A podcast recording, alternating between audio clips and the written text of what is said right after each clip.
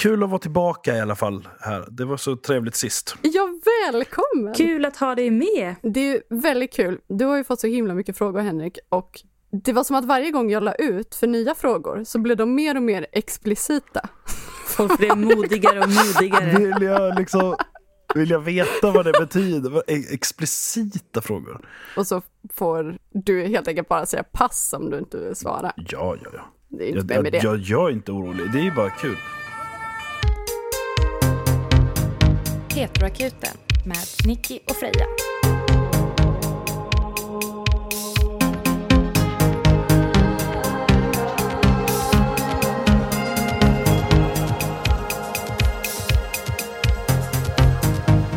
Med sån mångsysslare som jag är, jag menar jag måste väl inte hålla på och presentera mig så värst mycket den här gången, för man tänker väl att de flesta kanske har hört den förra. Alltså jag kan klippa in från förra avsnittet. Ja, ja just det. Ja, men jag är gäst hos er idag och jag heter Henrik Wahlström och jag eh, är eh, kreatör i mediasvängen, håller på med tv och massa grejer däromkring. Men anledningen att jag är här är väl egentligen på grund av att jag har en hashtag som jag kallar för Tjejtidningsparaden. Då. Alltså med tanke på hur mycket olika konstiga saker jag håller på med så tänker jag också mm. att frågorna nu som vi bad om var ju otroligt mm. brett. Det är inget om din dialekt. Nej, vad kul. Det, det, det, har lugnat sig faktiskt. Det har blivit ja, eh, färre nu. Men det är kul, för det var en som hörde av sig för bara någon vecka sedan och prickade det så exakt Alltså som sa så här, jag tror att du kommer från Lund och sen har du inte bott där på typ 20 år och sen så har du oh. varit en sväng i Göteborg och nu bor du i Stockholm. Och bara, ja, exakt så. När vi spelade in sist så hade vi ett väldigt tydligt tjejtidningstema. Ja, jag var ju nästan med som Tjejtidningsparaden. Liksom. Ja. Nu så är det ju, alltså du har ju kommit ut ur garderoben. Just det. Som bipolär. Ja, exakt. Så det, eller, det har ju varit många som har vetat om det i min närhet. Eller nej, det är fel att säga. Det är inte många som har vetat jag har om vetat om det. Du har vetat, jag om, vetat det. om det. Ja. Men, men, precis, det finns en del som har vetat om det för att det helt enkelt har kommit upp. Liksom. Och då har inte detta varit någonting som mm. jag har skämts för, utan då har jag sagt som det är. Men i de allra flesta fall så har det inte varit, har inte jag känt ett behov av att prata om det. Um, mm. för, alltså ett behov för min egen skull. Ehm, så att det finns det är jättemånga liksom i min släkt och vänner och så som inte visste om det här när, när jag berättade om det. Så att det blev ju lite omvälvande. Men det har helt enkelt inte varit relevant. Och, och, och, när det har varit relevant på något vis, då har jag pratat om det och inte skämts för det. Så att, att jag nu gick ut och pratade om det för liksom 58 000 följare, det var ju för att jag har en massa följare och insåg att här har jag en skyldighet att liksom, om jag nu vågar så måste jag liksom börja prata om det för att jag vill att andra ska göra det.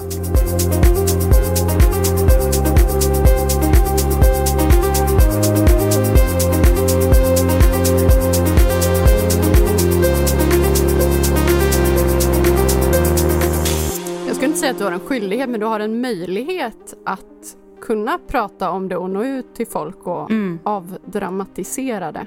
Precis, det är ju ingen som har sagt till mig att jag har en skyldighet, men jag har känt själv att jag tycker att det är det, därför att jag vet att jag vågar prata om det. Och om jag håller tyst om det och vill ha en minskad stigmatisering och jag vill att det ska vara öppenhet och att man ska våga prata och sådär, då är jag riktigt feg om jag låter bli. Så att jag satte ett datum. Hur länge har du vetat det själv? Um, 12 år tror jag. Sen du var 24 då eller?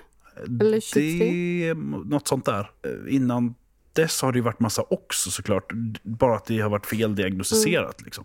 Mm. Alltså du har ju varit ganska öppen på, alltså för dina följare att du inte dricker. Just det. Och att du har ändå hintat lite om att du har haft alkoholproblematik tidigare. Absolut. Men det var ju så, jag kommer ihåg att du berättade för mig när jag hade praktik hos dig och du drack en alkoholfri öl. Just det. Eh, efteråt, vi, vi var med ett stort gäng och så frågade jag, ah, är den alkoholfri? Du dricker inte heller? Och då blev det att du pratade om mm. dina tidigare besvär och att du är bipolär och jag vet att jag blev väldigt drabbad av din historia för att dels att den var så, kändes så väldigt smärtsam mm. och sen också väldigt imponerad över hur du kunde sitta vid ett långbord med ett helt gäng som drack och att du bara kunde dricka en alkoholfri öl utan att det var en grej längre. Att komma dit har ju tagit ett tag. Att liksom närma mig det där. För att från början så var det där, jag kunde ju inte ens liksom gå förbi ett systembolag utan att behöva typ ringa någon eller något för att liksom orka mig förbi det och planera liksom att jag inte ska kunna råka gå förbi. Alltså hur jag ska välja att gå. Hur, alltså det är väldigt mm. svårt sådär. Och reagerar väldigt starkt på liksom dofter och sådär. Jag tänkte på det du sa om handsprit. Ja, ja men precis. Ja, det. Ja. Alltså att, att, reagera jättestarkt på, på till exempel doften av handsprit. Att få liksom en, en jättestark reaktion. Jag, jag jämförde det, om man tänker känslan av att gå förbi någon som har samma parfym som något gammalt ex som mm, man har saknat. Det. Och få liksom en direkt flashback till liksom en annan tid av den här doften som man inte mindes att ja. man kom ihåg. Liksom, mm. Man inte visste om. Vilken bra jämförelse. Och mm. precis den grejen, att det liksom bara så, så är man tillbaka liksom i en miljö där man drack. Det var liksom skitsvårt för mig under många år. Men mm. nu, nu har jag inte problem med det. Men jag känner det ju mm. Överallt nu när det är så mycket handsprit just i år. Liksom. Och ja. tänkte på det att det här måste vara svårt för en del eh, som, som är liksom fortfarande Gud, i alkoholism. Det måste vara jättemånga. Jag är inte på något sätt nära något återfall. Men alltså för, senast för eh, en timme sen typ så, så stod jag liksom eh, utanför, ja fan mindre än det. Så stod jag utanför en parkering på, där jag hade köpt mat och hade tagit handsprit på händerna och kunde liksom inte låta bli att lukta flera gånger på fingrarna. Mm. Alltså, och, och, det är liksom, det här, då är det 12 år sen, senare. Liksom. Mm. 12 år mm. nykter så är det fortfarande att jag inte kan låta bli att fortsätta lukta tills lukten har försvunnit. Liksom. Ja, det, det sitter så. så jävla hårt. Hur skulle du säga att du drack när du drack då? Eller vill du berätta det? Ja, alltså, för mycket bara. Alltså, det var ju... Men hur gick du från ett vanligt vad ska man säga, bruk till missbruk? Jag försöker komma ihåg hur det är riktigt... Alltså det var, jag tror att det byggde mycket på att jag DJade jättemycket på heltid. Liksom. Spelade flera mm. kvällar i veckan och kunde då dricka flera kvällar i veckan utan att det märktes. Liksom. Därför att det var gratis och ingen märker om jag är full när jag kommer hem därifrån. Mm. Och folk sträcker ju åt en öl hela ja, tiden. Ja, hela ja, tiden. Ja. Man hinner inte ens dricka ur. Nej, precis. Och, och, det där liksom var ju en grund som var väldigt ja, lätt att, bara bygga vidare på. Och um, ett jäkla smusslande liksom med, att, för att fortsätta dricka då, liksom, de dagarna som, som jag inte spelade. Och så. Mm. Men alltså, överhuvudtaget, så det här var ju liksom ett självmedicinerande för en, mm. en, en, sjukdom som jag inte visste att jag hade då. Ja, men jag åt ju antidepressiva i och för sig eh, redan då. Och så där. Men, men det var inte fastslaget att det här var bipolaritet, som ju är någonting mycket liksom, allvarligare. Och, och det visade sig just när jag till slut tvingades söka hjälp för mitt alkoholproblem. Därför att jag liksom fick väldigt hårda liksom, ultimatum från människor omkring mig. Jag var liksom tvungen att göra, och söka hjälp omedelbart. Och då gjorde jag det och hamnade hos en, liksom, hos specialister som när de frågade mig liksom, om hur har de här perioderna varit. Liksom, jag kunde titta tillbaka i en almanacka så kunde jag väldigt tydligt säga att här var det skitbra, här var det jättedåligt, här var det skitbra. Och sen så det här har jag, jag har inga problem alls, här var det ännu bättre än inga problem alls. Och sen här var det dåligt. Så kunde de ju se direkt, men att du är bipolär, det är ju jättetydligt. Mm. Liksom. Eh, det här måste vi utreda, men det är väldigt troligt. Hur långa var skoven ungefär? Alltså det handlar väl om veckor typ, eller mindre faktiskt ofta för min del. Det kan ju vara väldigt varierande. Det finns de som är bipolära som, som har liksom helt bra i två år och sen så har de sex månader när de är uppåt och sen så har de ett år när de är neråt. Alltså det finns de som har sådana där jättelånga och sen så finns det de som det varierar. Inom en dag kan det svänga upp och sen ner igen. Och då är det ofta en, en variant som, som brukar kallas för rapid cycling, bipolar disorder och det, det, var lite diskuterat, så här, vad är det här då? Är det liksom typ 1? Är det typ 2? Är det, det här cyklotymi som det finns en som heter? Är det, är det rapid cycling? Alltså... Och typ 1 är ju den som är lite, vad ska man säga, det är då man får maniska skov. Det här när folk, eh, när läkare har frågat mig, brukar du köpa på dig eh, väldigt mycket av någonting eh, Precis. i perioder när du är glad? Ja, abs absolut. Men alltså, jag menar, det, det, där kan man ju liksom mm. vem som helst se liksom att okej, okay, då borde man ju gissa att jag skulle vara typ ett. För att jag menar, jag håller bara titta på mina samlingar liksom. Och, och mm. hur jag liksom bara går all in på varje sån här grej. Att liksom skaffa mig oerhört mycket av olika saker. 200-300 tavlor eller liksom 850 kilo vinyler. alltså, du vet, bara sådär. Men, ja, men, men det, skillnaden är liksom att det inte finns något psykotiskt liksom i, i mitt beteende. Jag tappar aldrig uppfattningen om vem jag är. Eller att, att, börja tro att min omgivning är något annat än vad det är. Alltså jag börjar inte tro att jag är på en ny plats eller något sånt där. Då är det ganska svårt att upptäcka det kan jag tänka mig. Det är, ja, ja absolut.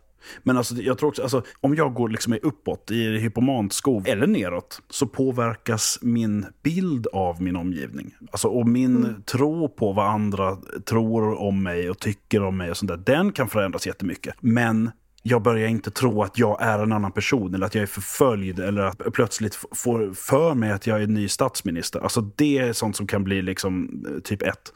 Eh, och det sa de att mm. jag inte hade. Men de, eh, vad, vad de konstaterade också som var lite sådär, för att man håller på och jagar diagnoser, ju mycket sådär, vad, vad, det, vad heter det, vad är, man vill kunna läsa på och sådär. Det var någon som sa där, som var på ett affektivt centrum, som var expert på just det här. Det spelar inte så himla stor roll vad vi sätter för, för stämpel på det. Därför att kroppen känner inte till de där stämplarna. Liksom.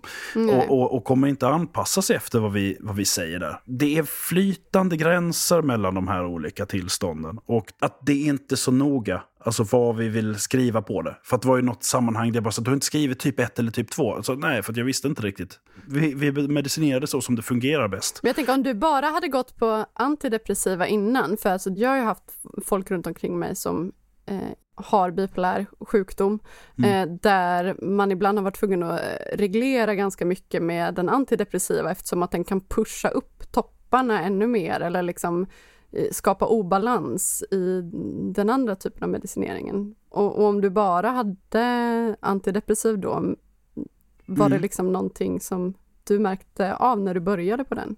Jag, jag, minns inte allt av hur, hur, det här har svängt upp och ner. Det har varit under så många år. Men det har varit väldigt tydligt liksom i efterhand att det inte var... Eh, att, att jag liksom började ta antidepressiva för att komma ur liksom ett mörker och blev istället liksom uppushad alldeles för högt. Liksom. Mm. Och sen så gick jag på det jättelänge och det var väldigt instabilt. Liksom, att jag kraschade liksom, och så, så upp för högt igen och så kraschade jag igen. Och så så jag, vad jag behövde var ju liksom någonting att eh, hjälpa att hålla mig i mitten där. Jag behövde ju någonting mm. som liksom dämpade också. Och, och, när det liksom väl uppdagades, då började vi liksom kunna experimentera då, för att hitta det där som ska dämpa och det där som ska lyfta upp. Eh, och där hann jag liksom få prova hemskt mycket olika. Det jag väl landade på, det var liksom den nionde kombinationen som jag har idag, som jag haft ända sedan dess. Åh jäklar. Det är ett jobbigt steg i det, när man får en sån här diagnos, att man, man kan eh, behöva prova sig fram ganska mycket innan man hittar helt rätt. Men det, men det är värt det liksom.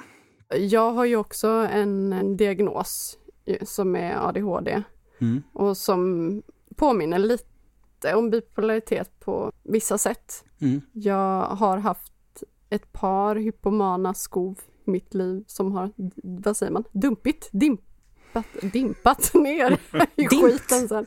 Dimpt. Dumpat. Och jag tänkte fråga dig, för jag har en bekant som var väldigt noga med att säga att hon inte var bipolär, precis som mm. att man inte är ADHD. Att Just man ska säga att man har bipolaritet. Att det liksom är något rent kemiskt som man har. Man är inte mm. diabetes, det som ja. du har till exempel dragit en parallell med. Hur känner du kring den definitionen? Alltså, för min del så kvittar det helt. Alltså för min del så har inte jag några problem med att säga att jag är bipolär. Därför att det är en del av min personlighet som jag kommer ha resten av livet och som jag haft mm. jämt. Mm. Så att för min del så är inte det någonting annorlunda. Det är inte någonting som jag väntar på att bli av med eller som jag snart ska besegra. Mm. Samtidigt så skulle jag ju säga att jag, jag har en bipolär sjukdom. Men jag, jag blir inte det minsta stött av någon av det. Utan, men jag vet att en del tycker mm. att det är väldigt viktigt att, att särskilja sig själva och sjukdomen. Mm. Eh, och det hade förmodligen varit mer viktigt för mig för eh, ett antal år sedan. Eh, att försöka skilja på mig och den. Och det har hjälpt mig jättemycket att jag har kunnat liksom mm. se att ja, det där är någonting utanför mig själv som det finns hjälp mot och, och sådär. Mm. För de som inte har så bra inblick, hur skulle du beskriva att medicinerna hjälper? Vad är det de gör liksom? Jämnar de ut? Plattar de till? Höjer de upp?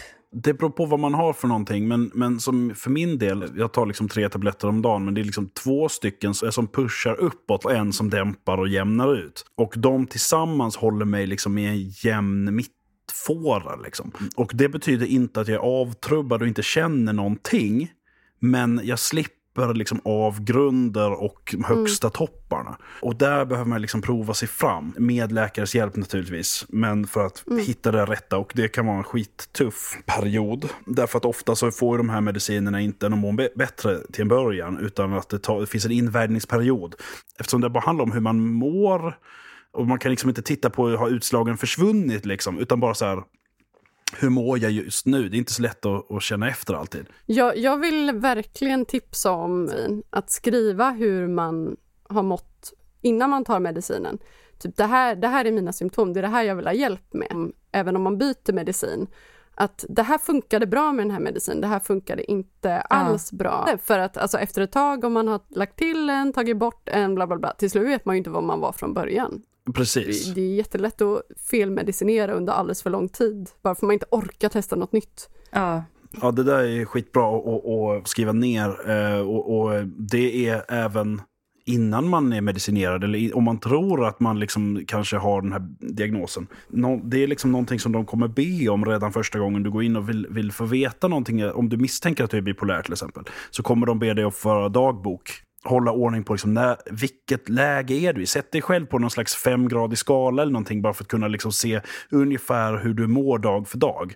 Eh, och sen så ha det i några veckor för att liksom se hur det svänger, för det kommer hjälpa jättemycket eh, läkarna då för att kunna ställa liksom en, en diagnos förhoppningsvis och även senare då, när du testar olika mediciner. Att se att, ja, ser du här, nu gick svängningarna liksom, du har mycket uppåt men mindre neråt. Eller nu gick det snabbare men inte lika mycket mm. upp och ner och sådär. Mm. Får jag välja den första frågan? Ja, det får du. Då har vi den första frågan. Vad har du fått för reaktioner när du har berättat att du är bipolär? Det, alltså, oftast så har det blivit att, att folk har varit förvånade för att jag har varit en väldigt väl fungerande person. Alltså, det är också det att när jag har berättat om detta så har jag så många år bakom mig av att leva med det här så att de hade inte varit lika förvånade om de hade träffat liksom 25-åriga Henrik. Eller, eller ännu värre om jag var liksom 20. När jag var så jäkla all over the place liksom. Som mest förvånade har, har folk blivit rädda för dig eller, liksom, eller har du fått några sådana konstiga negativa? Alltså jag har inte berättat på arbetsplatser förrän jag redan har bevisat att jag fungerar. Och sen så har vi något sammanhang när jag redan har gjort nytta så har jag eh, sagt att det här är någonting jag har. Någon gång har någon frågat, jaha hur, hur påverkar det här mig? Liksom? Alltså hur mm. påverkar mm. detta jobbet som vi gör?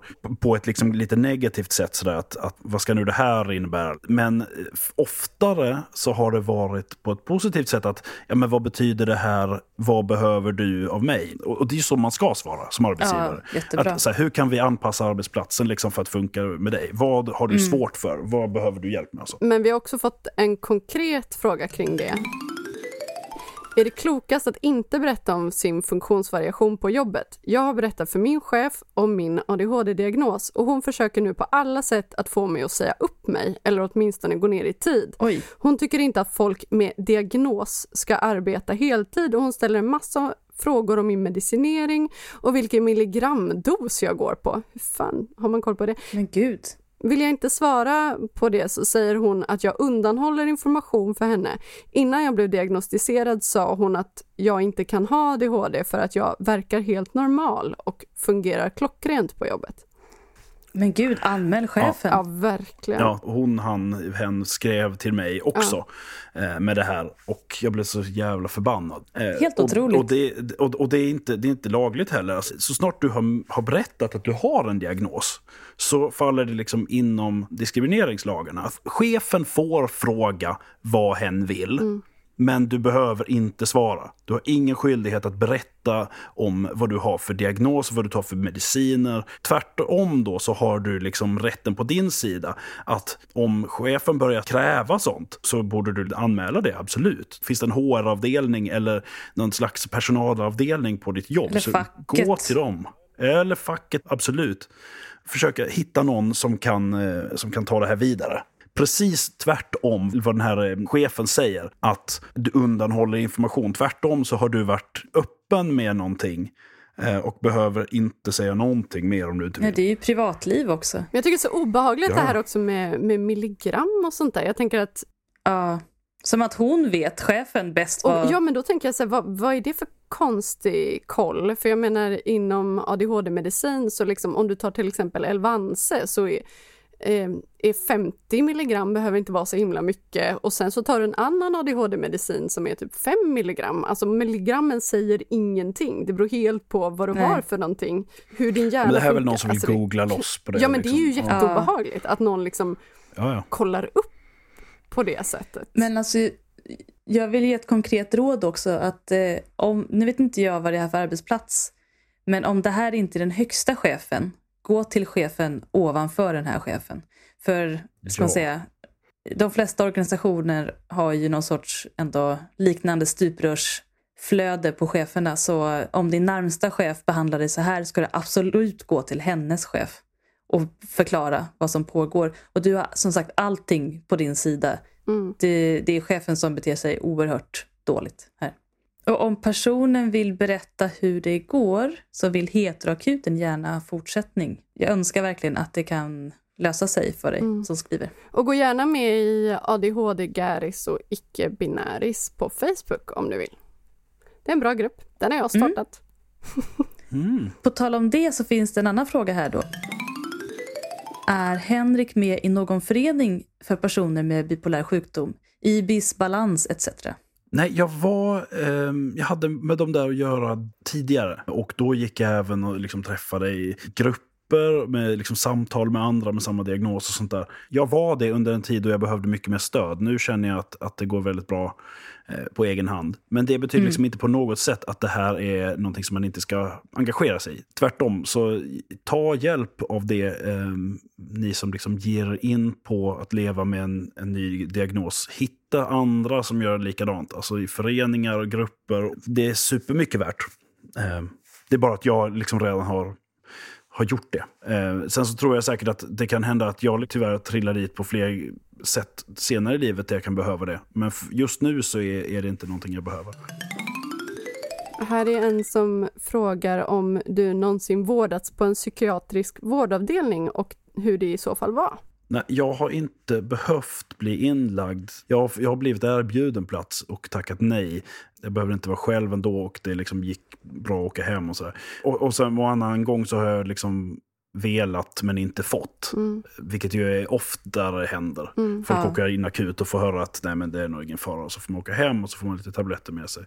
Jag, jag tror att om man tittar på folk som får liksom en bipolär diagnos så de flesta behöver liksom ändå vårdas liksom på sjukhus någon gång i livet. Sådär. Mm. Men jag har spenderat väldigt mycket tid hos olika sorters läkare och terapeuter och eh, missbruksenheter, beroendekliniker och alla möjliga sätt involverad i vården. Men jag har aldrig behövt vara på en sluten avdelning. Jag har fått väldigt mycket hjälp men utan att den har behövt tvingas på mig och utan att jag har behövt eh, vara där nattetid. Har någon av oss varit det? Har Nicky varit det? Nej, jag har inte varit det. Inte jag heller. Nej, jag har varit med vänner som har varit inne Mm eh, och följt, följt till och mött upp och träffat på. På tal om det måste jag bara flika in här i Göteborg och nu vill jag kasta ut ett ord. Jag hoppas att någon som jobbar på Sahlgrenska lyssnar nu. Eh, blir man akut inlagd på psyket här i Göteborg så hamnar man i ett hus som har oerhört obehaglig konst på väggarna. Så till och med jag som var pigg och glad och bara kom på besök blev illa till mods av att vistas i de rubben. Alltså, det är någon som är väldigt kreativ har man märkt, som antagligen har liksom varit inlagd själv, gissar jag, som har målat sina egna upplevelser. det låter inget bra. Alltså föreställer liksom en, en konstfilm från 90-talet när någon har skrivit samma ord tusen gånger. Oj då. Såna enorma pappersark som de bara spänt upp. Alltså så här, ångestkonst. Med halva ansikten och bebisar och blod och liksom... Helt sjukt!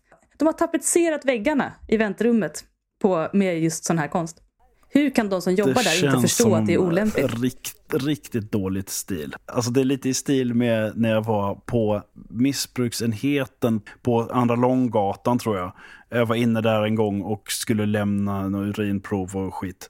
Eller om det var levervärden. Jag minns att det var, det var någonting i alla fall under den här tiden då jag liksom hade druckit sjukt mycket. Och då var, hamnade jag i ett väntrum med liksom idel, väldigt utslagna människor. Det var liksom narkomaner och folk som mådde svindåligt. Och Den enda tidskriften de hade lagt fram var ett så här fett tjockt magasin som heter Slott och herrgård. Nej. Det var liksom bara så, det var så jävla elakt. Men det är bara så här, varför, varför lägger ni fram någon så här konnässörtidning när ni Fy vet att de som osoft. sitter här är liksom, ja men det är så jävla eländigt. Men, men, men viktigt att säga tycker jag med det här med, med liksom att vårdas på en sluten avdelning eller vara inlagd eller vad man vill kalla det, så är det sånt jäkla eh, stigma och, eh, kring det där och folk som skäms om de har varit inlagda. Och Det tänker jag är liksom superviktigt att försöka slå hål på eller stoppa. Liksom. Därför det handlar ju om att du har fått hjälp för någonting. Du har behövt mycket hjälp och då har du fått så mycket hjälp liksom, för att vi lever i ett land där man kan få det i de flesta fall. Alltså du hade inte haft den här skammen där du försöker låta bli att berätta att den där gången jag var med i en bilolycka och bröt ryggen så Nej. fick jag ligga inne jättelänge. Och det kostade, mig, det kostade massa pengar när de gjorde massa skiktröntgen och de opererade mig massa gånger. Och jag fick inte gå hem. Ja, men det, det hade du liksom berättat hur lätt som helst. Men så fort det är liksom för att det var någonting i mitt inre, liksom, det var inte en bruten disk i ryggen utan det var liksom någonting i huvudet. Då plötsligt är det så, ah, nej, men det, där kan man liksom, det ska man hålla tyst om. Ja. För då börjar folk tänka på Gökboet och Girl Interrupted och liksom att man är helt knäpp i huvudet för att man har varit inlagd. Det är inte alls det, det är att du har fått hjälp. Men det är, tyvärr så är det ju väldigt mycket förvaring. Det är inte som att man får massa vård och omsorg. Det finns inga psykologer där. Var då någonstans? Nej, jag vet inte någon som Göteborg i alla har... fall. Man träffar inga psykologer. Det är liksom förvaring. I bästa fall får du ett eget rum, men oftast får du inte det. Då får du dela det med någon. Det låter ju det som ju att det är helt eh, felstyrt ju. Ja, det är helt det är så. upp och ner.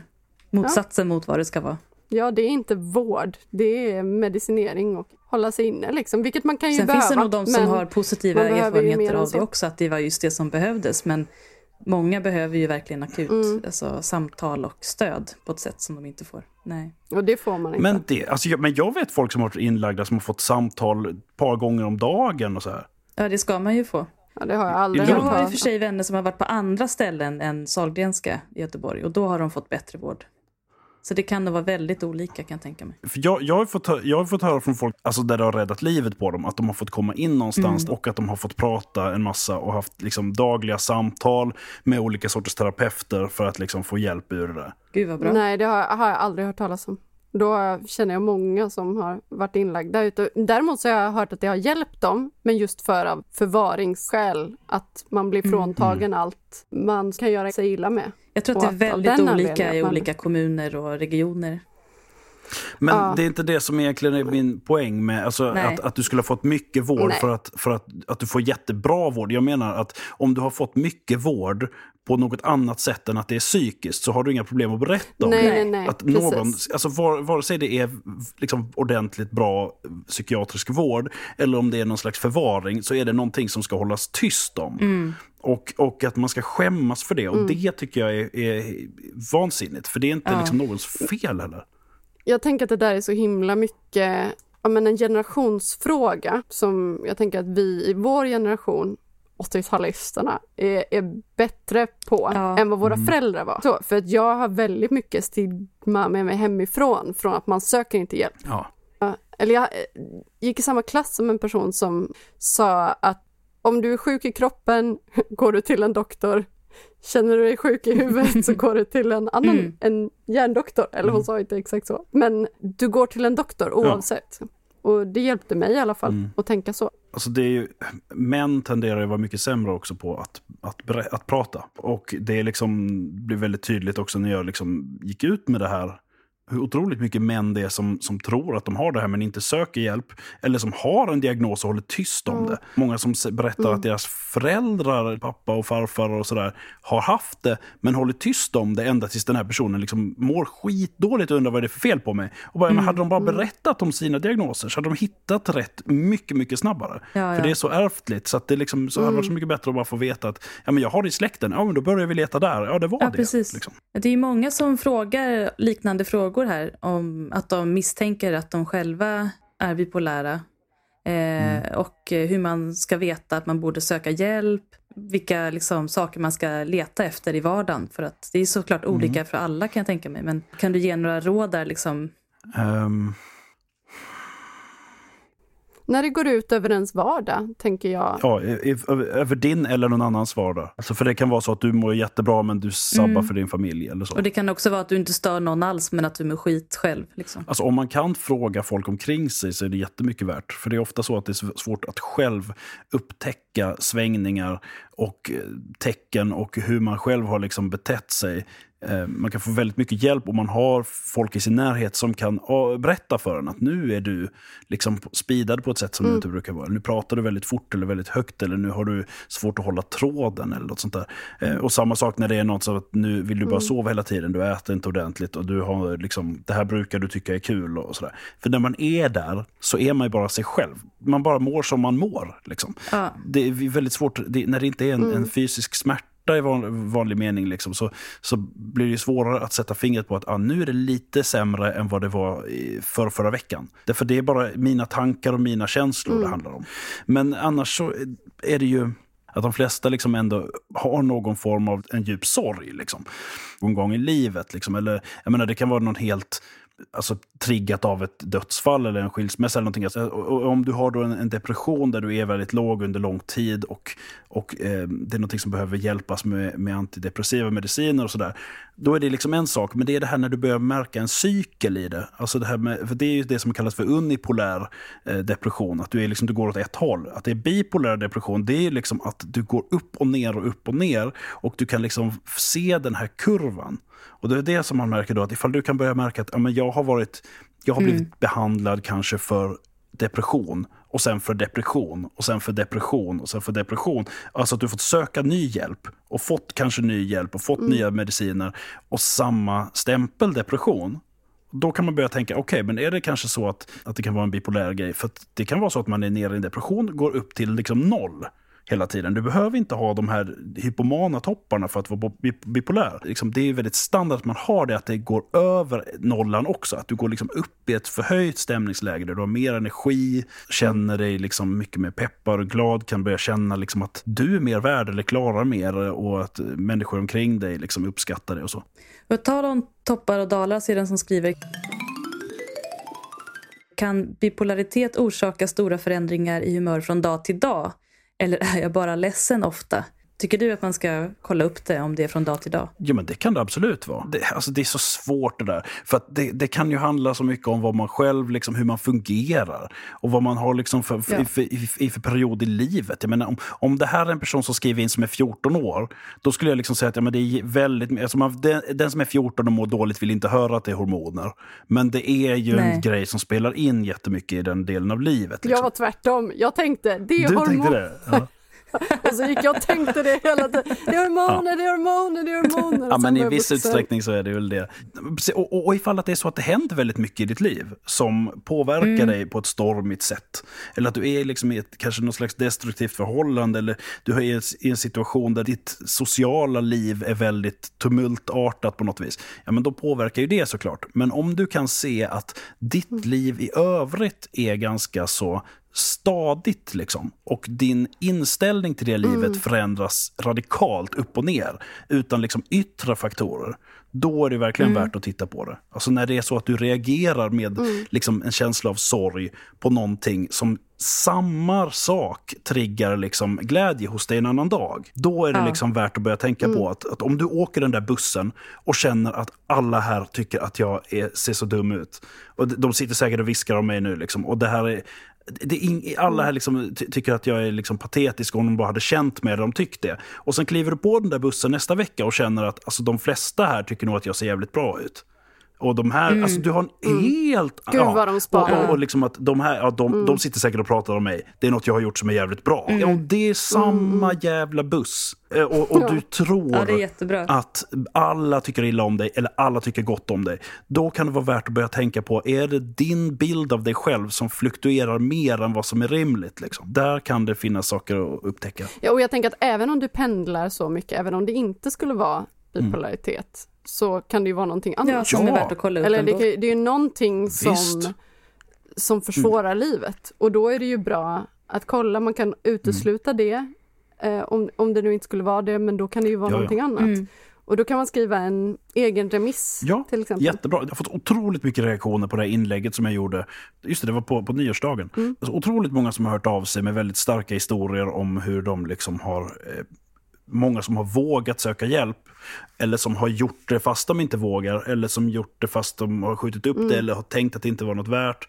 Senast idag så fick jag eh, meddelande från en som sa att ja, jag tror att jag är bipolär och någon gång ska jag liksom ta itu med det. Men jag vet inte, det, eh, det, det känns så jobbigt. Liksom. Eh, och jag sa att ta itu med det innan det smäller. Liksom. Ja. Du behöver hjälpen liksom innan det, det tar tvärstopp nästa gång. Och eh, fick ett meddelande idag att nu har jag skickat en egen, en egen remiss. Så Gud det, vad bra. Men också precis som du eh, också har skrivit och sagt, oavsett vad det, om det handlar om ADHD eller bipolaritet, att skriv ner så det finns mycket kött på benen. För skriver du bara, hej, jag tror att jag kanske har ADHD, eh, skulle vilja ha en utredning, hej då, då kommer du hamna längst ner i det lilla registret. Skriv inte en roman, Men, men, ge de viktiga tryck på viktiga, ja texterna. precis. Mm. Absolut. Om det finns i din släkt, om du vet det, så skriv med det. För det är någonting som kan göra att de tar det här på större allvar för att de ser att okej, här har vi kanske en genväg till vad det här kan vara. De kan vara närmare en lösning än att någon bara kommer in och säger att ah, jag mår inte riktigt bra.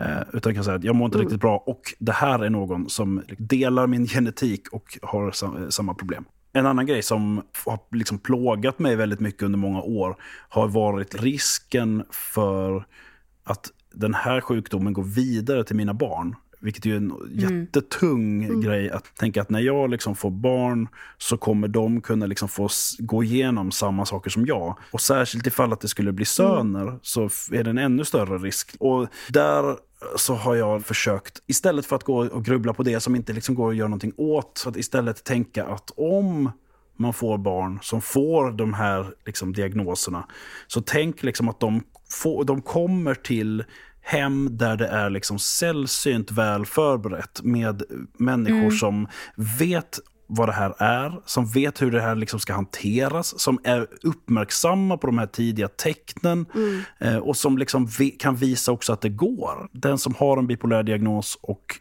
ska få barn eller har barn, och försök tänka på det på det sättet, att liksom det är en ovanligt bra landningsplats. Liksom. Mm. Och därför är det viktigt kanske att prata om det för att de ska veta att de kan spegla sig om det skulle Mm. dyka upp. Liksom.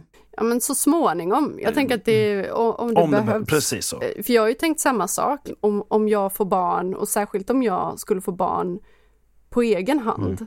Alltså mina svårigheter jag har, vilken stöttning jag skulle behöva från omgivningen plus att både ADHD och autism liksom skulle kunna vara möjligt för mitt barn. Ja. Men då är man ju å andra Mm. sidan bättre förberedd än gemene person. För alla kan ju få Ja, det ja. Oavsett. Absolut. Henrik, vi tänkte gå på lite andra frågor. Em, vi har ju fått mycket frågor kring dig också som person. Eh, Jag tänkte börja med en som fick mig att skratta när jag satt på toa. Jag läste den alltså. När jag satt på toa. Okej. Du har ju fluffigt härligt hår. Gillar du att bli lite dragen i håret vid förspel slash sex eller överlag? Oh la la. Gudars. Det har, varit mycket, alltså det har varit mycket hårfokus på eh, Instagram. Det har varit mycket sånt där om, Ja. om, eh, om, om mitt, mitt lurv. Det här. Let it fly in the breeze and get caught in the trees. Give a home to the fleas in my hair. The wonder of my hair. Blow it, show it, long as God can blow it my Det är inte en grej som jag tycker är särskilt eh, äggande, om man kan säga så. Nej, ingen eh, fetisch i det. Du, du tycker inte det är skönt att bli dragen i håret? Eh, Rakt och enkelt svar. Det Ja. stör mig inte alls om någon så här gräver eller, eller rufsar eller drar i, i håret. Men det tänder mig heller inte liksom eh, markant. Men, Och det är inget som förstärker känslan under, ja. Det kanske är inget du har Ja, testat. ja. Vet inte, Det, det är ingenting som jag efterfrågat vad. någonsin. Ja, du vet vad. Ja, under, under akten. Jag har ingen sån speciell dragning till det. så. så för övrigt så var det var en, en, som, en kompis till mig som hållit på här bytt ansikten eh, på olika kändisar och sånt där hela tiden. Och då så var det, hade han tagit eh, eh, Timbuktu, Jasons huvud och stoppat in mitt ansikte och då blev det Heath Ledger i eh, Tio orsaker att hata dig när man fick så här långt lockigt hår. Men Han är ju min, eh, han, alltså I would do him. Kanske inte exakt som han ser ut just nu. Men, det hoppas jag inte, eh, han var död det är ganska länge. Så det är ganska hemskt att. Ja. Men han är ändå eh, en av mina två drömmän. Ja, men han är fantastiskt snygg. Men då i alla fall, då var det folk som skrev så här, du måste ju spara ut håret så att det blir så där. För det var liksom, han hade, i, den, filmen så hade han ju liksom axellångt, så här lockigt hår. Men alltså, grejen är att vi Mm. Du hade hade liksom sett inte... så jobbig ut Ja, men det. alltså, jag hade heller inte, vi hade inte hamnat i Heath Ledger country, liksom, utan vi hade hamnat i typ, tänk så här, Mel Gibson i Dödligt vapen, eller sån där. Då stor så här björnlurvig ja, hockeyfrilla han har ju lite mer smålockar Ja. ändå. Du har ju, alltså det känns som Jag har att det hade sån jävla volym. Alltså att det hade, Utåt. ja, precis. Det hade blivit som att jag har på mig en väldigt, väldigt stor mössa. Alltså med öronlappar. Eh, sådär. Så det, Mm. Ja, du jag har tror en bra lock idag alltså. Den, Idag. den där. Det där den blir där ju bara. Det, är- det är ju helt, jag lovar att det är helt oplanerat. Gillar du att bli pillad i håret? Nej, nej. Jag, jag kan bli lite så här, men låt, låt mig vara. Alltså du vet att, att man blir så här, Mm. att, Ja, oh. Särskilt ifall det är för löst. Är du med? Alltså ifall det är Ja. så här lite, Åh, lite gud, lätt. skönt. Jag, jag blir tokig på det. Jag klarar inte det. Det, det är ju ingen som frågar om min åsikt i det här och ingen som bryr sig om om jag väljer, men jag kan säga att det är fan bättre än sex för mig alltså. Är Pilla lite grann och jag är, jag är körd. Du är där. Men det, har inget, det är inte sexuellt, det är liksom bara så skönt så att jag, jag svimmar. Alltså jag vet min syster tycker precis så.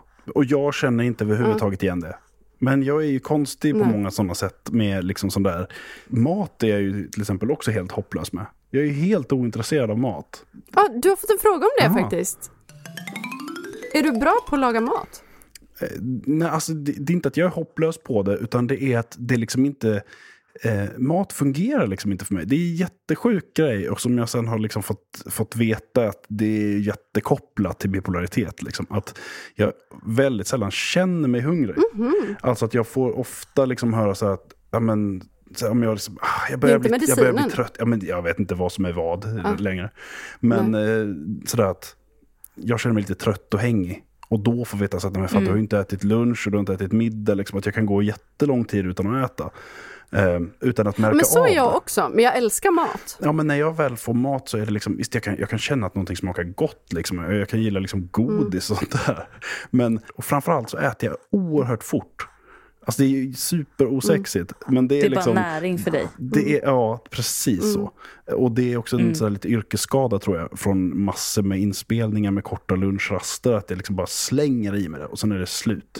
Det händer hela tiden att jag har ätit upp innan någon annan har hunnit halvvägs. Jag kan ju skärpa mig om jag sitter liksom på en mysig middag, liksom, om middagen är grejen. Då kör du inte med händerna Nej. liksom.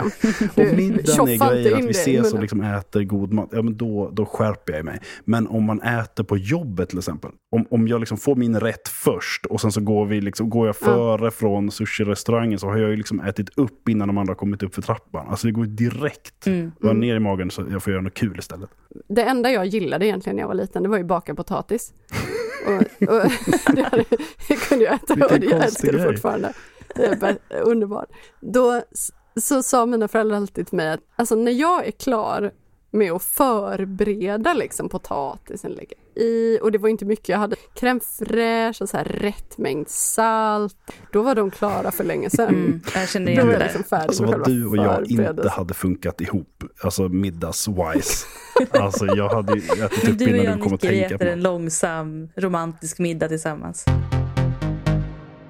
Men jag har en fråga här som jag tyckte var jätteintressant. Mhm. Tjejers fillers-utseende nu för tiden. Mhm. Vad, vad tycker vi om det? Eller vad tycker du om det, Henrik? Alltså det är ingenting som attraherar mig. Absolut. Nej. Alltså, nej, jag, menar, jag tycker liksom att alla ska göra det de vill själva. Men sen så samtidigt så finns det så mycket liksom laddat i det här med det här jag gör, jag gör det för min egen skull-grejen. När man börjar liksom, ge- ja, men vad menar du då egentligen? Alltså handlar det om uppskattning från folk som du vill ha för din egen skull? Och därför gör du det här ingreppet som kanske är jättekonstigt. Mm. Alltså, men själva ingreppen, när vi pratar liksom om förstorade läppar och hur man lyfter sig och hela den här Barbie-look-grejen Mm. som man kan liksom betala pengar för att göra. Jag förstår det inte. Det är direkt eh, Alltså, avtändande. Liksom. Men det har blivit så normaliserat. Jag är väldigt överraskad. Till och med inom queervärlden. Ja men precis, till och med inom queervärlden. Och Ja. Jag jobbar ju i en väldigt så här, avslappnad liksom, kulturell sfär. Konstvärlden är väl också lite känd för att vilja vara avslappnad och liksom, naturlig på något sätt i sin stil. Det ska vara mycket svart och ja, svängande saker. Farfars kofta och fillers. Precis. typ så. Nej men jag har ju liksom eh, kollegor som har gjort det också. Och då, då blir jag väldigt överraskad för min fördom säger att det är personer som är ute efter den här Barbie-looken som gör det. Men jag tror att det har blivit så normaliserat att man tänker att nej men det är bara ett enkelt ingrepp som gör att man ser lite sexigare ut.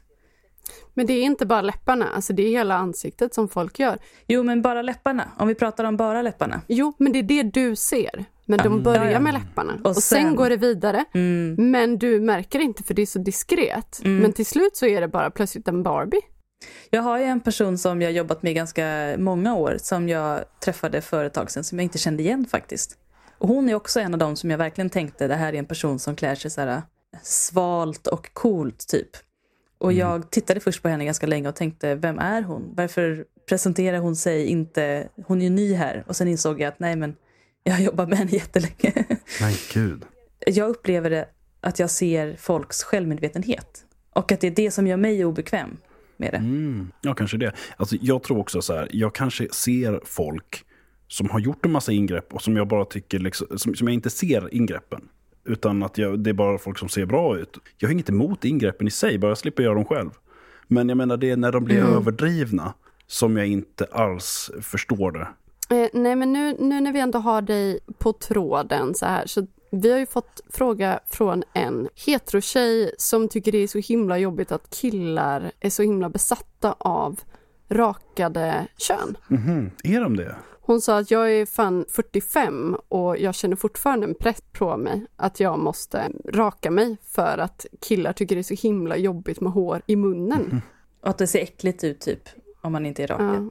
Vad, ska man, vad säger du om det? Hur är det i din krets? Ja, men jag, jag får ju bara vara supertråkig där och säga att jag har jättelite att komma med där för att jag umgås verkligen inte med någon som snackar om det här. Senast jag hade snacket om detta med någon, det var liksom på gymnasiet. På riktigt, jag har Ja. inte diskuterat könshår med någon sen gymnasiet. Jag minns till och med tillfället.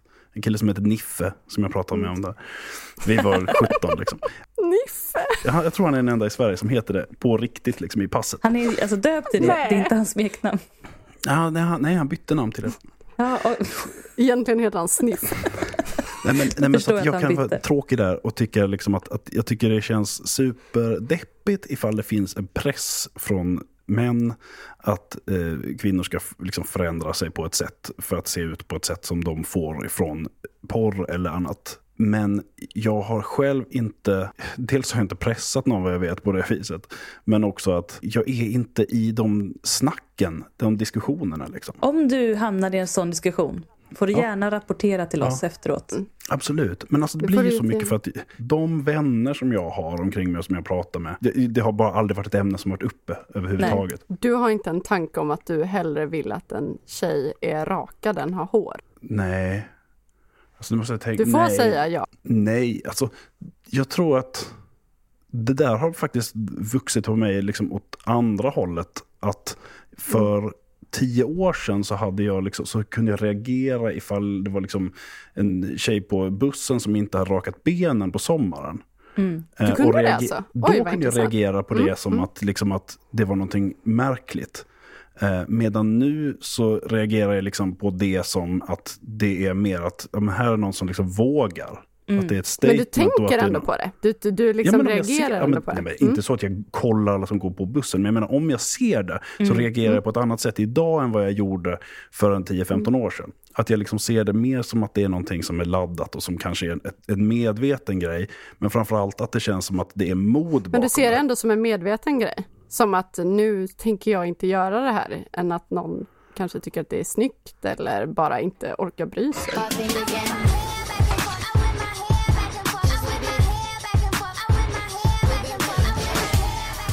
Ja, jag vet inte vilket som, där, men, det är, liksom. men det är i alla fall Mm. att jag tänker att det finns ett mod bakom det. Mm. Därför att det inte var liksom samhället Mm. förväntar sig just nu. Mm. Ja, man måste ju förhålla Tänker sig du samma sak om sätt. killar som har hår på benen? Nej, Nej men för Nej. att, killar, för, att, för att samhället omkring oss just nu förväntar sig inte att killar ska raka benen. Det är precis tvärtom. Mm. Om, jag, om, jag liksom, om det sätter sig en kille på bussen med helt vaxade ben, då börjar jag fundera på det. Är det här ett statement? Mm. Är detta Mm. någonting? Eller är det, är det en, en, en atlet av något slag som gör av någon? Jag börjar ju tänka på varför, varför skiljer detta sig från normen? Mm. Mm. Det är inte att jag laddar det i liksom att, att det är liksom ett plus eller minus. Eller jag ser det mer som ett plus idag än vad jag gjorde då. För att jag förstår mer vad som finns bakom det efter att liksom ha Mm. snackat mycket med folk som har vågat låta det vara. Efter att ha, ha rakat benen i 30 år. Mm. Och som märker att nu får det fan vara, det här är inte för min skull. Det är ju ett jävla rakeri åt det ena och andra hållet. Jag har liksom fläckvis behåring på mina ben. Ja, Jättesexigt. jag också. Här är en fråga eh, som är väldigt speciell. Helt ärligt, Henrik. Har du sex trakasserat någon? Nej, alltså om det handlar om... Fan, det här, nu måste jag verkligen tänka efter. För nu får man ju gå way back. Liksom. Det är brutalt att säga sex trakasserat. Ja, Jag har ja, aldrig ja, hört verkligen. formuleringen. Den är ganska hård. Alltså aldrig i mitt liv att jag har liksom så här, tafsat, tagit någon på bröst och rumpa och sånt där. Det har jag faktiskt aldrig någonsin gjort. Mm. Men, jag, men, men det finns ju mer att blanda in där. Alltså jag menar det kan ju vara men har använt ord som inte är okej. liksom. ja, men det, kan, det- alltså, det kan jag säkert... Alltså, om vi pratar om liksom, fester på gymnasiet. Fan, jag måste bara tänka här. Så här, jag har aldrig varit någon som håller på så här catcalla och vissla efter tjejer och sånt där. All, jag, det har aldrig varit min, liksom, mitt gäng har aldrig hållit på med det. Och då skulle det vara jättekonstigt om jag höll på med det. Lite jobbig. Bara, "Shh, Nej, men tyst förstår vad jag Henrik." menar? Det, det, liksom, det har inte varit... Men det är också det att jag, kom, jag är inte representativ kanske. För jag har aldrig hållit på med liksom idrott. Locker talk-grejen finns inte. Jag vet inte vad det är. Eh, och liksom så här, ja men det är så grabbar är i grupp. Liksom. Ja, men mina grabbar i grupp, vi liksom spelade rollspel. Och, Mm. Alltså vi var ju töntar liksom. Ja men nej, nej. Jag har fan inte sextrakasserat någon. Och nu tänker jag efter ordentligt för Ja, att det inte släppa frågan för att ja, Ja, men det det hade varit så lätt att säga bara att nej, det gör jag inte. Men jag Om försöker någon tänka där liksom ute har varit med om att Henrik har sex Är trakasserat, det då så kan ni höra av er. Ring fram nu. gör Ja. det. Ja, precis. Träd fram. Men då får vi nästan svara på samma sak själva när vi ställer en sån här personlig fråga. Har vi traxa, Sex. sextrakasserat någon? Nej, Jag kan tänka mig att många har gjort det utan att de riktigt har förstått det. Alltså det kan vara så här, man är kär i någon, man är svartsjuk, man trashtalkar den. Alltså det finns så många olika gråzoner. jo men trakasserat, då tänker jag att det är liksom att man går Ja. på personen liksom, Mm. i fråga. Ja, alltså nu när jag tänker på det, just det här att, att liksom gå på någon Mm. och gå på deras liksom sexualitet, så det, det var verkligen svårt att tro att jag ska ha gjort. Däremot så har jag liksom varit förargelseväckande liksom, och varit så här, du vet, naken på offentlig plats och sånt där. Alltså, och det är ju liksom, alltså, Ja, det är för sig. tokfull 20-åring. Liksom. Ja. Men, men jag menar, det, det skulle väl kunna vara ifall att det är så att det är... Ja. Det skulle ju kunna vara någon som säger att det är ofredande ifall att hon ser mig där, men det har inte ens jag upptäckt Det har inte varit vänt mot en specifik person. Du har inte stått utanför Nej. Majas fönster och ropat Nej, nej, nej. Maja och varit naken. nej, nej, verkligen inte. Nej.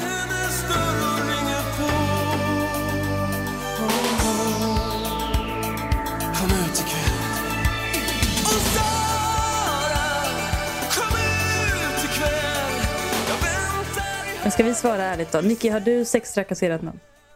Nej, jag har inte sextrakasserat någon. Det kan jag. jag har eh, tvånglat några, ett par Ja, stycken. Ja, men så här Mm. att man typ lite full och hånglar upp någon som kanske inte var assugen, men inte tafs. Okej. Jag har väl, det närmsta tror jag jag har kommit är att jag har gett skamliga förslag på sms som har eh, fått avslag om man säger. Mm.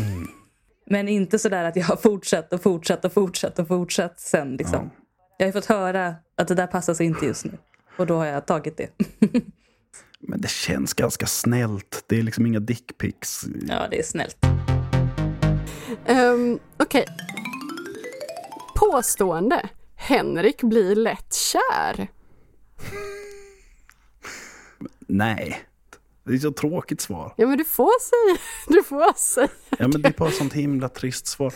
Alltså, ledsen och jag är besviken. Nacken. Liksom. Jag, jag tror att jag har ganska så mycket ordning och reda på mina känslor för att jag känner att jag behöver ha det på så många sätt i mitt liv.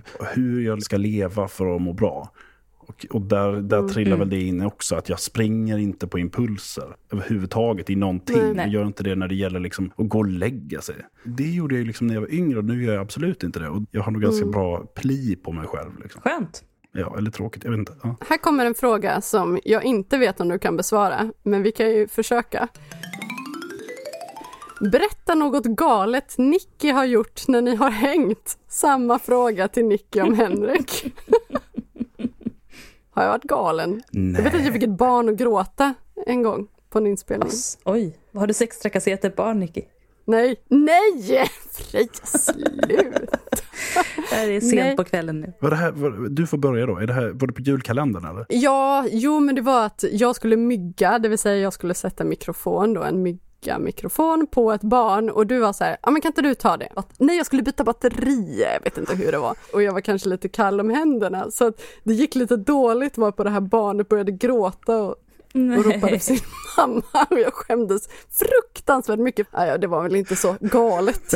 Men inte eh, super crazy. Ja, men, vi har inte hängt i ett sammanhang där... det har funnits utrymme för Nej, galenskap. det har inte varit. Nej. Tråkigt svar. Jag har följt med, jag har hämtat din hund på hunddagis. Jaha, gjorde du det? Ja. Jaha, vad mysigt. Han finns inte längre tyvärr. Nej, jag vet. Du har, jo, nu slog det här mig. Du har den sjukaste ordningen i din eh, mikrofon eh.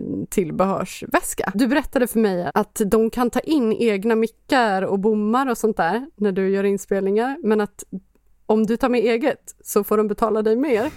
Så du tog ju med allting och allting var en så sjuk ordning. Alltså det var som en enorm väska. Men liksom allting var verkligen så här, varenda liten puff var på rätt ställe. Det, var liksom, det, det var nitiskt. Ja, Jag har aldrig sett något så pedantiskt. Det var galet. Ja, nu har personen verkligen fått svar på tal här. Vilka galenpannor ni är. crazy stuff! Helt vild. Det sorterandet och liksom ordnings... Eh, att jag mår gott av sån ordning, det återkommer ju i alla andra grejer också. Jag har ju samma ordning på legobitar och skivor och tidningar som jag har på de där små puffarna som du hittade. Ja. Jag, jag kan ju gå upp och liksom plocka fram nummer 26 1985 av Bamse på en minut. Liksom. Allting är ordnat Ja. i nummer och alfabetiskt. Och. Det är kul det här, för att det är liksom, de här frågorna sätter ju igång nya tankar. För jag börjar fundera på så här, gör jag det för att jag mår bra av det eller för att jag mår dåligt om det inte är så? Fan, det här är ju så spännande att man börjar tänka efter och så, så upptäcker man saker. Nu slår det mig för första gången att hela mitt sånt ordningssinne, allt, var sak på sin plats och kategorier, allt det kom liksom efter att jag fick hjälp att hitta min diagnos. Innan det så fanns det ett kaos liksom, som fanns på alla sätt inne i huvudet och i liksom, mitt liv. Eh, och när det liksom föll på plats och jag liksom lärde mig hur jag behöver hålla ordning och räkna efter och känna efter och korrigera och hålla ordning. Så har det liksom infiltrerat alla andra ämnen av mitt liv också. Vare sig det är legobitar eller hålla koll på mina egna känslor. Liksom. Men Henrik, är du kändis? Har du haft något genombrott eftersom du har så många följare? Och får du hybris av att ha så många följare? Och är det jobbigt ibland att ditt konto har blivit så stort? Det är tre frågor. Ja, jag ställde alla tre på gång för jag tyckte de hörde Ja, ihop. men alltså det där, jag, jag vet inte. Jag hade aldrig kallat mig det för ett år sedan. För, för då fanns inte de där. Alltså det här har ju hänt så otroligt fort. I juli hade du 32 000 följare. Ja, Nu har du typ det dubbla. ja det, precis. 32 till 58. Ja, det, är, det har ju gått otroligt fort. Jag vet faktiskt inte riktigt vad som har gett det här. Och det, det är intressant att jag får faktiskt frågan, någon gång i veckan i alla fall, vad är du känd för? Alltså så här, vad sjutton, varför? varför? Men de följer dig ändå. Varför tittar jag på ditt konto? Nej, men på riktigt, folk som frågar varför följer jag dig? Någon som trodde att jag hade varit med i Paradise Hotel. Jag, var Bara, nej, jag har inte varit det. Det är otroligt fel. Gud vad Har du en sån aura? Och, och som liksom blev så här typ besviken. Att bara, nej, var inte det du? Så här, ja, nej, jag Vem skulle det du var... ha varit? Inte för att jag har kollar på Paradise Hotel, men, men det här, må, spännande. ja, men precis, det här måste ju vara någon som, nej, men det här måste ju vara någon som inte heller tittar på Paradise Hotel. Ifall Ja. de liksom tror att jag är en Nej. av dem. Men Men skulle du säga att du är kändis? nej, inte, inte om någon skulle fråga mig. Jag är ju lite så här semi-känd liksom. Inom en B-kändis. liten- men, men B eller C, då måste man väl liksom ha varit lite mer känd och sen gått neråt. Eller nej, kanske inte. Man kan bara ligga där och lurka i grundvattnet också. I så fall är vi någon slags D-kändis. De där siffrorna är jättesvåra att greppa men det märks ibland på grund av pandemin så har jag liksom hållit mig hemma så oerhört mycket. Men det märks ju om jag liksom väl ger mig ut på stan så blir det nästan alltid någon som, som hejar eller så. Det har ju blivit en otrolig skillnad på det viset men det, det är inte så att det har förändrat mitt liv så värst mycket. Så det är inte jobbigt? Nej, nej, nej. nej. Det som har varit jobbigt har ju varit alltså, såna riktiga hatare. Alltså folk som skriver att de, att de tycker väldigt illa om mig. Och det har ju varit tråkigt. Men de allra flesta gör ju inte det. Och är istället väldigt trevliga och sådär. Och när folk kommer fram på stan och sånt är det ju bara kul. Det har jag liksom inga problem alls. Utan tvärtom så har jag fått väldigt mycket användning av alla följarna också i mitt jobb. Jag jobbar ju med att göra film och tv och reklamfilm och sånt där. Och då har jag kunnat använda det jätte jätteeffektivt. Alltså så här, du vet, skriva bara, finns det någon som kan hyra ut två squashracketar till mig i Stockholm till imorgon? Och jag fick svar på 15 minuter. Kom och hämta dem på. Kungsholmen. Alltså makalöst. Ja. Och på samma sätt så har jag kunnat liksom, sammanföra andra som behöver hitta varandra. Liksom. Vilket är ju toppen då. Alltså en sak som jag tänkte på, jag har väldigt svårt för det här begreppet influencer. Alltså jag, min mamma förklarade vad det var för mig, för jag frågade henne, vad gör Bianca Ingrosso? Hon sa, men hon är influencer Nicky och jag fattar fortfarande inte vad Bianca Ingrosso gör. Men det jag har förstått med dig, det är att du faktiskt är en influencer på riktigt. Det är för att du har fått folk som inte hade någon aning om att de hade något intresse för Bamse överhuvudtaget att bli skitintresserade av Bamse. De har aldrig tänkt på Bamse sedan de var små, men nu kan de inte sluta fråga om det. Nu vill de veta Men allt. vad sjukt. Och jag tänkte, Det måste ju ändå vara en influencer. Att skapa tankar i människor. Påverka Ja. folk att bli intresserade av saker de inte trodde de var intresserade Ja. av. Alltså om man säger det så Mm. så låter det ju ganska bra. Alltså jag har ju tidigare tänkt att en influencer det är liksom någon som är känd för att vara känd. Alltså en, en person som är, egentligen inte kanske har gjort någonting. Alltså med just det här, var, varför är du känd? Nej, jag vet inte. Ja men okej, om en influencer är någon som ska påverka och försöka påverka i en viss riktning. Och om det är en influencer som får massa betalt av ett, liksom, ett telekombolag, då vill de att alla ska skaffa ett visst abonnemang. Liksom. Men i mitt fall så har inte jag några sådana samarbeten där jag tjänar Nej. pengar och sånt där. Utan, utan jag gör ju det här bara för min skull och ifall jag tror att jag kan göra någon nytta. Och där så har jag ju faktiskt influerat vissa att våga söka hjälp, eh, att, att faktiskt liksom, ta itu med liksom, situationer med psykiskt sjuka familjemedlemmar. Eh, att st- stå upp mot olika sorters orättvisor. Det är även Tjejtidningsparaden har lett till mycket folk som fortfarande går i gymnasiet och sånt där som vågar säga emot saker. Så har jag hållit på och försökt peppa och fråga nästa dag hur går det och sådär. Det är ju skithäftigt. Ja, men framförallt när det märks att när folk hör av sig och säger att de mår bättre för att de har gjort förändringar. Ifall det är att vara influencer så skäms jag inte ett dugg. Men jag Nej, men menar det min chef på mitt jobb till exempel retar mig verkligen ständigt när det är ny person på, på arbetsplatsen så är det liksom så här, det här, han är influencer. Och så, så vill Mm. han liksom att jag ska, alltså, ja.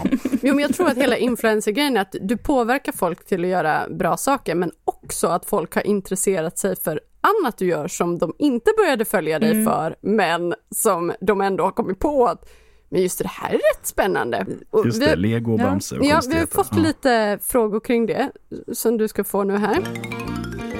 Favoritbamse-karaktär. Burre. Och varför? För att han är en sån briljant grej som Rune Andreasson hittade på. Att de tar, tar en pojke ur liksom socialgrupp 3 och sätter honom i samma klass som de andra barnen. Som liksom alla så här vanliga situationer kan liksom studsa mot. Hur vore detta för någon som inte har bra med pengar? Någon som får stryk hemma? någon det. som inte kan få nya gympaskor och sånt där. Skitsmart. Och sen så hur han också blir vän gen- genom att man... Ja, folk är snälla mot honom fast han inte är snäll tillbaka tillräckligt länge. Och om du skulle välja en viktig karaktär som ska dö i Bamse, vem skulle du välja och varför? Då skulle- det vara eh, Brumme-Lisas pappa, Brumme. Okej, det är inte en viktig karaktär, men det är ändå en riktig karaktär. Han är inte namn. viktig. Nej, okej, förlåt. Jag visste inte ens om att han hade en Ja, men pappa. okej, okej, nej men så här, okej, Anna Silla som äger, eh, okej det är en liten, men Inte hon gammelmormor eller gammel... hon, hon, är, hon är Bamses farmor. Eh, Bamses mormor menar Hon jag. äger leksaksaffären, eller hur? Exakt. Yes! Precis. Du har koll. Är det de som stickar köttbullar? Nej, Nej, det är, farmor. Henne får man inte döda. Nej, nej, nej, hon behövs. Min kusin var kär i farmor på Höga berg när hon var liten. Hon vill gifta Ja. sig med Det henne. är. Jag förstår Det det. Ja, men, men, eh, ja, men Anna Silla, hon hade leksaksaffären och sen så har de liksom medvetet flyttat henne till ett äldreboende. Och det hade väl varit lite Mm. intressant att låta henne dö och få jobba med liksom temat döden med barn. Ja, men på Ja, riktigt. det har varit intressant. Mm. Men det är lite att ducka frågan ändå. Okej, Bamse, Skalman eller Lille men, nej, Skutt? men vad fan, Annika Anka, gotta go. Hon, hon har aldrig varit kul. Vem sa du? Annika Anka. Jaha, jag visste inte ens vem det var. Men gud, är det, okej, det måste vara ännu större karaktärer Ja. än så. Mm, det är en viktig karaktär, en av de viktigaste. Men okej, ska det vara så pass? Men Okej, Brum är väl tråkig? Döda Brum. Brum. Ja. ja, men han är ändå det här mellantinget. Han är, visst, han, han, är, han är konstnärlig, han målar och gör sånt där. Men fan gör inte men, det. men det är väldigt sällan Han han, faktiskt har en på. riktig, så här, han är inte någon explosiv karaktär som Nej. sina syskon, liksom, som är jättenördig eller Ja, men det kan vi jätte- nöja oss med. bombastisk. Ja, Brum ska dö. Okej, så säger Ja. vi.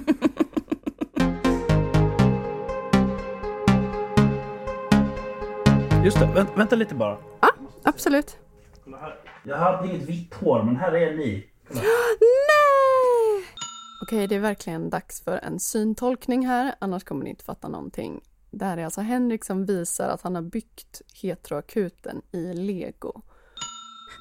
Du har fått rött hår. Du ska få ett vitt hår sen. Jag, jag har beställt det, men det har inte Nej! kommit. Och, men, men Freja är jävligt bra. Det där är ju lik... Kolla, jag har till och med på mig blå tröja. Här, här, här är Freja. Ja. Med, Och med en. PC också. Med väst. PC.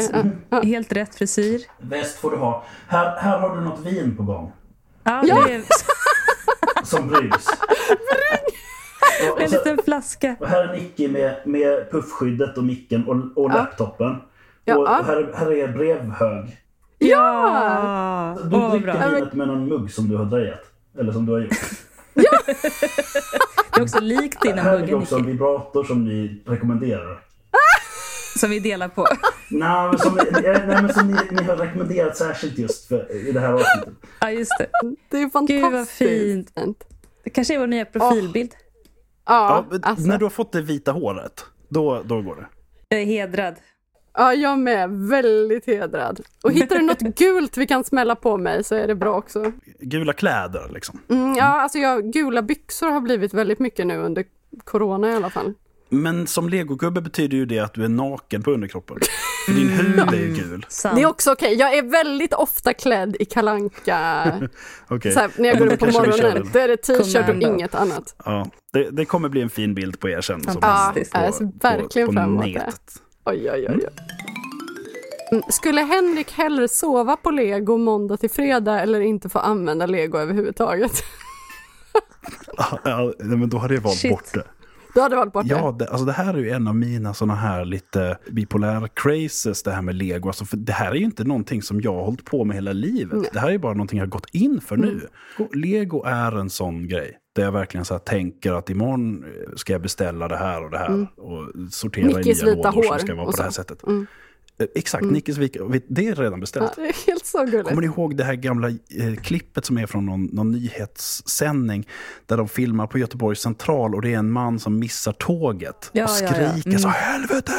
Ja, Ja, och sparka det- på dörren. Mm. Exakt, och är jättearg. Ja. Den scenen vill jag bygga i lego. Nej. Och då kommer jag på, okej, då måste jag hitta så här X2000-fönster. Så det ska jag beställa imorgon. Gud vad roligt. Så där håller jag på. Vi hade honom som talare på konstmuseet en gång. Han, in, eh, han pratade på någon eh, temadag vi hade. Om. Alla var väldigt exalterade. om, om att missa tåget. Nej, han pratade om något helt annat som egentligen var hans område. Men du minns inte vad det var? Men vi var ju tvungna att fråga lite om tåget. Gud. Jo, men jag tror att det var på eh, Tornedalingarnas dag. Jag tror han är politiker. Jag, alltså jag älskar att bygga lego, men det är liksom inte någonting som har varit en... Eller fan, det är fel av mig att säga också, för jag har älskat lego sedan jag var liksom sju. Men jag har inte byggt lego i vuxen ålder förrän för något år sedan. Liksom. Det här var första delen av Heteroakuten avsnitt 36 med Henrik Wahlström som gäst. Nästa del släpps om en vecka och då har vi tema hemligheter. Vi kommer även att prata om bipolaritet och relationer, killar och feminism och mycket annat. Missa inte det.